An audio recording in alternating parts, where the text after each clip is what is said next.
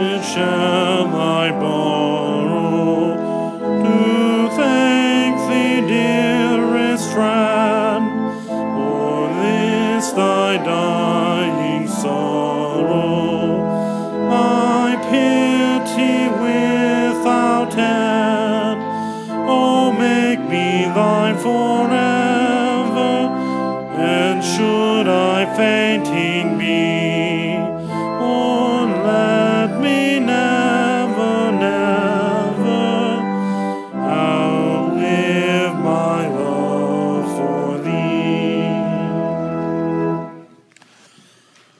But standing by the cross of Jesus were his mother and his mother's sister, Mary, the wife of Clopas, and Mary Magdalene.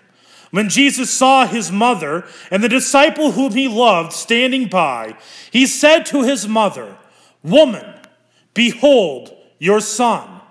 Then he said to the disciple, Behold your mother.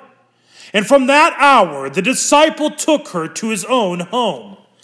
After this, Jesus, knowing that all was now finished, said, To fulfill the scripture, I thirst. A jar full of sour wine stood there.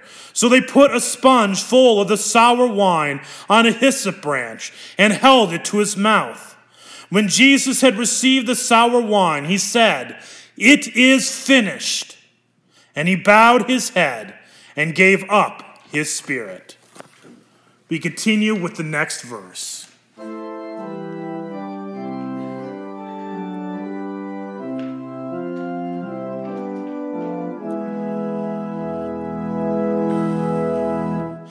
My Savior,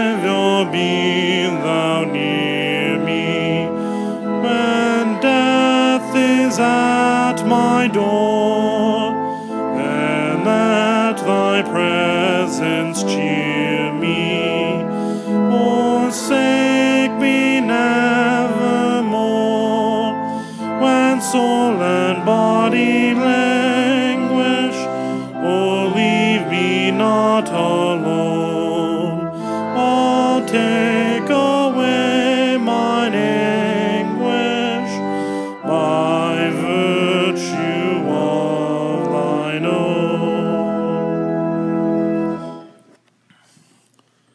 Since it was the day of preparation, and so that the bodies would not remain on the cross on the Sabbath, for the Sabbath was a high day, the Jews asked Pilate that their legs might be broken and that they might be taken away. So the soldiers came and broke the legs of the first and of the other who had been crucified with him. But when they came to Jesus and saw that he was already dead, they did not break his legs. But one of the soldiers pierced his side with a spear, and at once there came out blood and water. He who saw it has borne witness. His testimony is true, and he knows that he is telling the truth, that you also may believe. For these things took place, that the scripture might be fulfilled. Not one of his bones will be broken. And again, another scripture says, They will look on him whom they have pierced. After these things, Joseph of Arimathea, who was a disciple of Jesus, but secretly for the fear of the Jews, asked Pilate that he might take away the body of Jesus. And Pilate gave him permission. So he came and took away his body. Nicodemus also, who earlier had come to Jesus by night, came bringing a mixture of myrrh and aloes, about 75 pounds in weight. So they took the body of Jesus and bound it in linen cloths with the spices, as is the burial custom of the Jews. Now, in the place where he was crucified, there was a garden, and in the garden a new tomb, in which no one had yet been laid. So, because of the Jewish day of preparation, since the tomb was close at hand, they laid Jesus there. We continue with the next verse.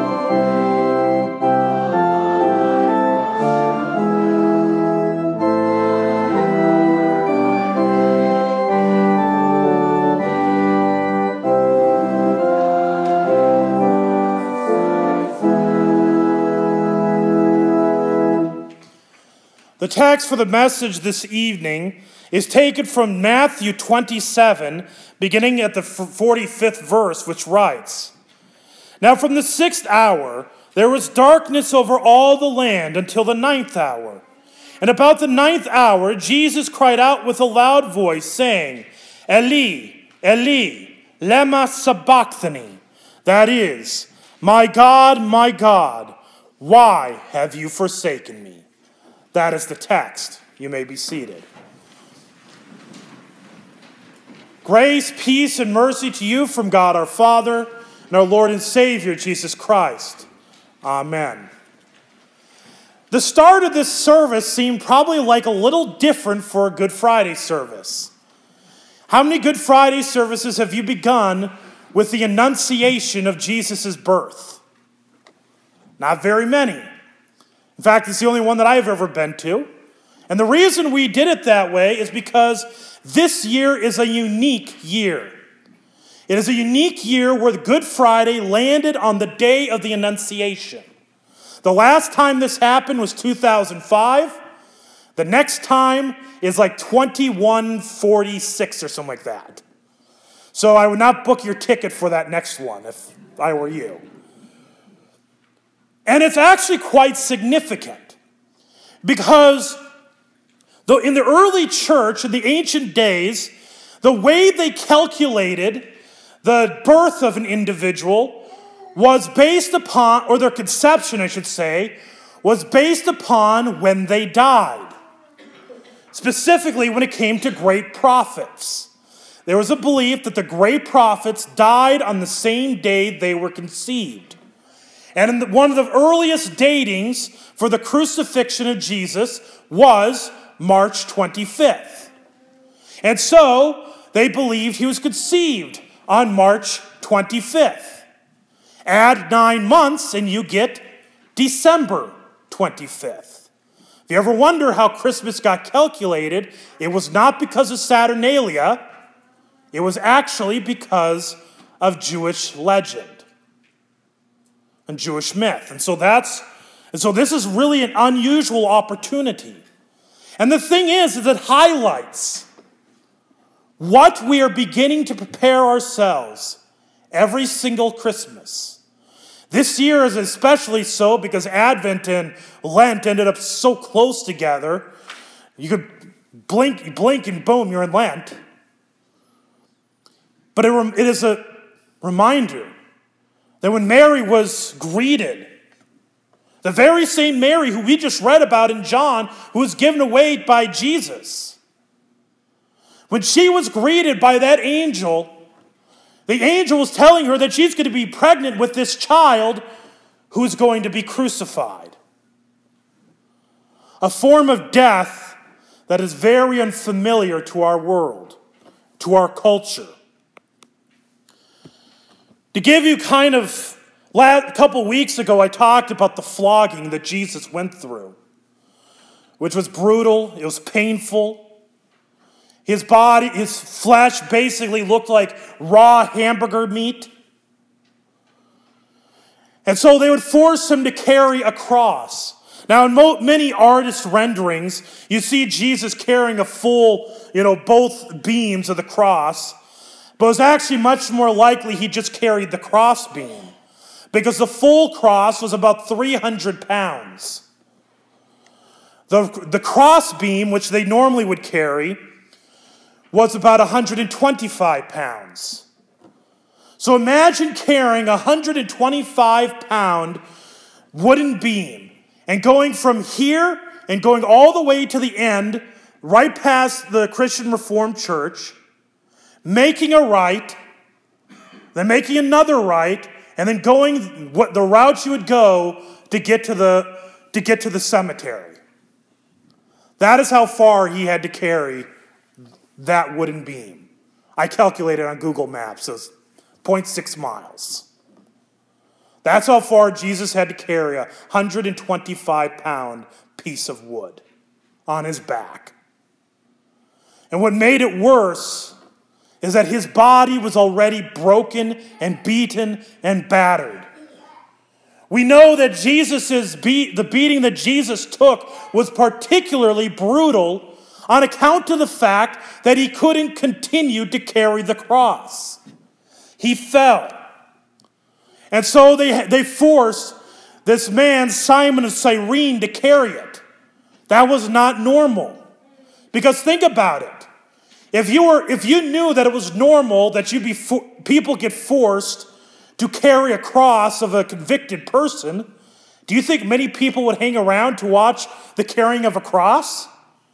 I'm pretty certain when they heard, oh, they're carrying a crucifix. You know, I really think I have that thing to do today. No, it wasn't normal. It was unusual that Jesus fell, which tells how extreme the flogging was. And he'd be led to the place, to the hill, which is on the outside of the city, very similar to what Ouachita Mound is to Ouachita. And they put that they put the crosses up there nice and high for everyone to see so that when you came into the city of Jerusalem the very first thing you would see is those people hanging on those crosses. And so the very first thing you would say is I don't want to be those people. And you find out what they did and it was easy to find out because their crime was posted right above their head. And it was even what made it even more humiliating was that they were stripped. They had nothing on.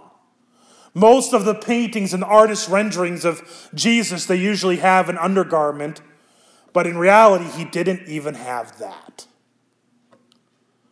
And so when he was brought, he would be brought to the place he is to be crucified, the upright um, beam is, per, is permanently planted, it's always there. And they throw the crucified victim onto the beam that they carried, meaning all those wounds that he had received at the flogging would tear right back open. And the dirt to the ground would scatter up into the wounds, in making it agitating them even the more. They lay him upon that beam. They take the nails and they nail him either into the palm or into the wrist. If they nailed into the palm, they'd rope it because the, the palm, the hand was not strong enough to keep the body. And you, if you've ever seen the Passion of the Christ, you saw the point where they actually pulled his arm out of joint, which was a very common thing that would happen. Where the on the beat, the crop, the place, they have a set place where every nail's supposed to go. And sometimes they'd find the nail, that place was just a little bit too far out of reach.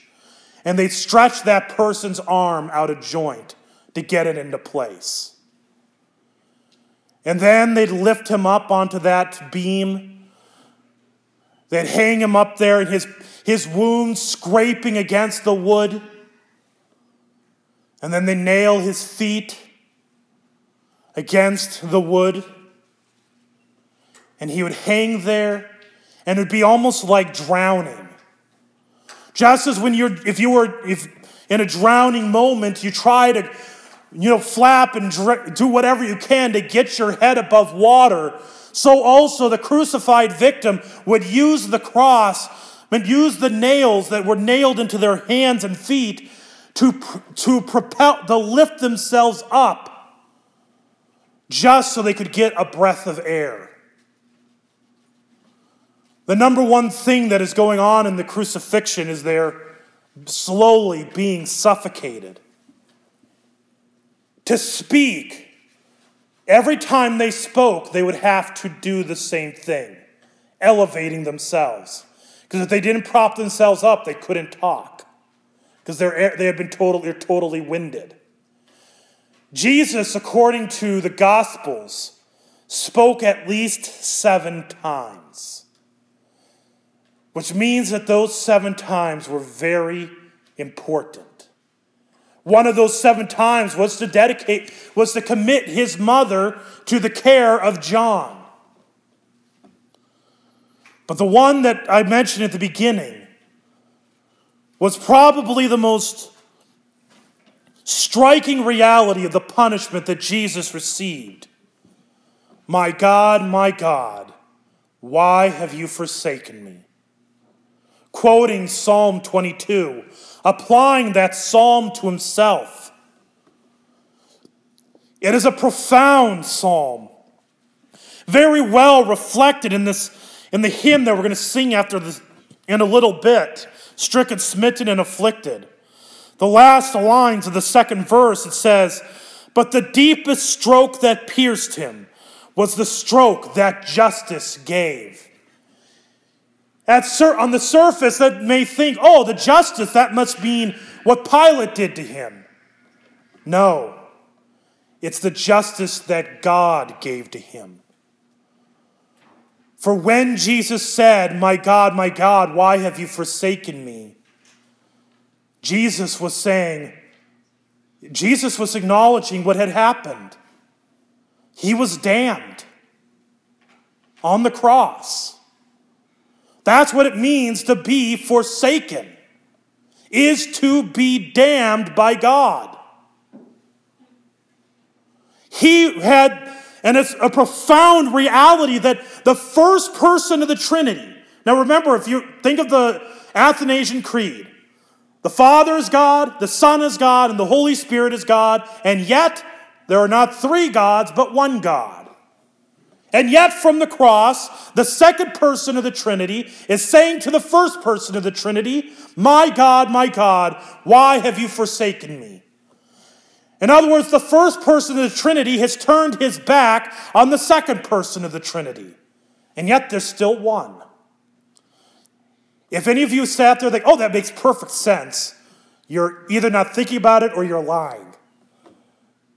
It actually is mind boggling. It's something that in this life we could never, ever understand. But it does express the depth to which Jesus suffered. The reason why he was sweating great drops of blood in the garden is because he knew that when he was on the cross, he who, be, who had no sin became sin itself. Every little sin that you have ever committed was laid on him, and he was declared guilty of your sins. He received the punishment he received, the justice, the swift stroke of justice was the, that he received was the stroke of justice that should, have, should be for us. See, on Good Friday, we focus this holy this season of Lent. We focus on the great sacrifice of our Lord. We don't so much pity Jesus, but we grieve over our own sin. Because we so easily, as it says again in this third verse of stricken, smitten, and afflicted, ye who think of sin but lightly, nor suppose the evil great here may view its nature rightly. Here its guilt may estimate. Mark the sacrifice appointed. See who bears the awful load. Tis the word, the Lord's anointed, Son of man and Son of God. The one who Mary was told she was pregnant with. The one who we talk about in the manger only three months ago to the day that one who is the one who spoke all the world into creation, bared our sins. Sin is not a small matter. We so easily want to say, well, all of us, none of us are perfect. And I, I mean, that's true. But a lot of times we say that to try to get out of what we've done. We should be saying, none of us is perfect, so let's go before the throne of God and receive his grace. It is not an excuse. When I'm saying, and when I'm saying not perfect, I'm not talking about if you accidentally put orange juice in your cereal. That's just an absent mindedness. That's not a sin. I'm talking about those ones that violate the Ten Commandments Go through the Ten Commandments, look at those meanings. Think about all the ways that we fail over and over and over and over again. Even the tiniest little white lie. That was laid on him, nailed to him. With every lashing, with every pounding of the nail, was our sin. But the thing is, on Good Friday, we have something that's kind of interesting. The last hymn, the second to last hymn, because we actually, today we're combining two liturgies. Primarily, we're using the chief's, the good, the chief service for Good Friday, but at the very end, we're going to use the um, elements of the tenebrae. And the second to last hymn we're going to sing is Sing My Tongue the Glorious Battle. It's a hymn, that one along with uh, Royal Banner's Forward Go, are very unique amongst all of the Holy Week and Lenten hymns. I don't know if you've been paying attention, but there's something that has not come up in any of our Lenten or Holy Week hymns up to this point. There's something you have not seen in the last verse of the hymns. You have not seen that little triangle for the doxology to stand up. None of the days of Lent are they there. I looked at every single hymn except for these two. And it's the way that traditionally the chief service ends. We're not ending with it because we're actually ending with the tenebrae because the tenebrae ends a little bit more solemn. But it ends with a, tri- a hymn that's much more joyous because the tune it goes, Sing my tongue the glorious battle, sing the ending of the fray. So you notice it's more upbeat, it's higher notes. And the reason is to remind us that while what Jesus suffered was evil, it was horrible, it was, it was one of the most tragic and evil moments in the history of the world, it is also a moment of victory. Because in that moment, death was defeated, sin was defeated, the devil was defeated. So that when we stand before God, we do not stand in fear and terror. We stand justified. We stand holy. We are saints. Did you know you don't have to die to become a saint? The minute you come to faith, you are a saint, sanctified by the blood of Jesus. The blood is the cost of our sin, but the blood is also the victory. It is the thing that washes us clean, and every last bit of it is washed away from you taken away from you as far as the east is from the west. So are your sins from you. Today, we mourn of our sins. We mourn of what Jesus had to suffer on account of it. But we don't go home depressed and sad. We go home knowing that tomorrow, the weekend that's to come, we are going to say with big words, Alleluia. And we'll sing words of joy because Jesus rose from the dead. He got better, which means that all who believe in him, no matter what happens to you, you will also get better. Until that day comes, to God be all glory. In Jesus' name, amen. We continue with the next hymn.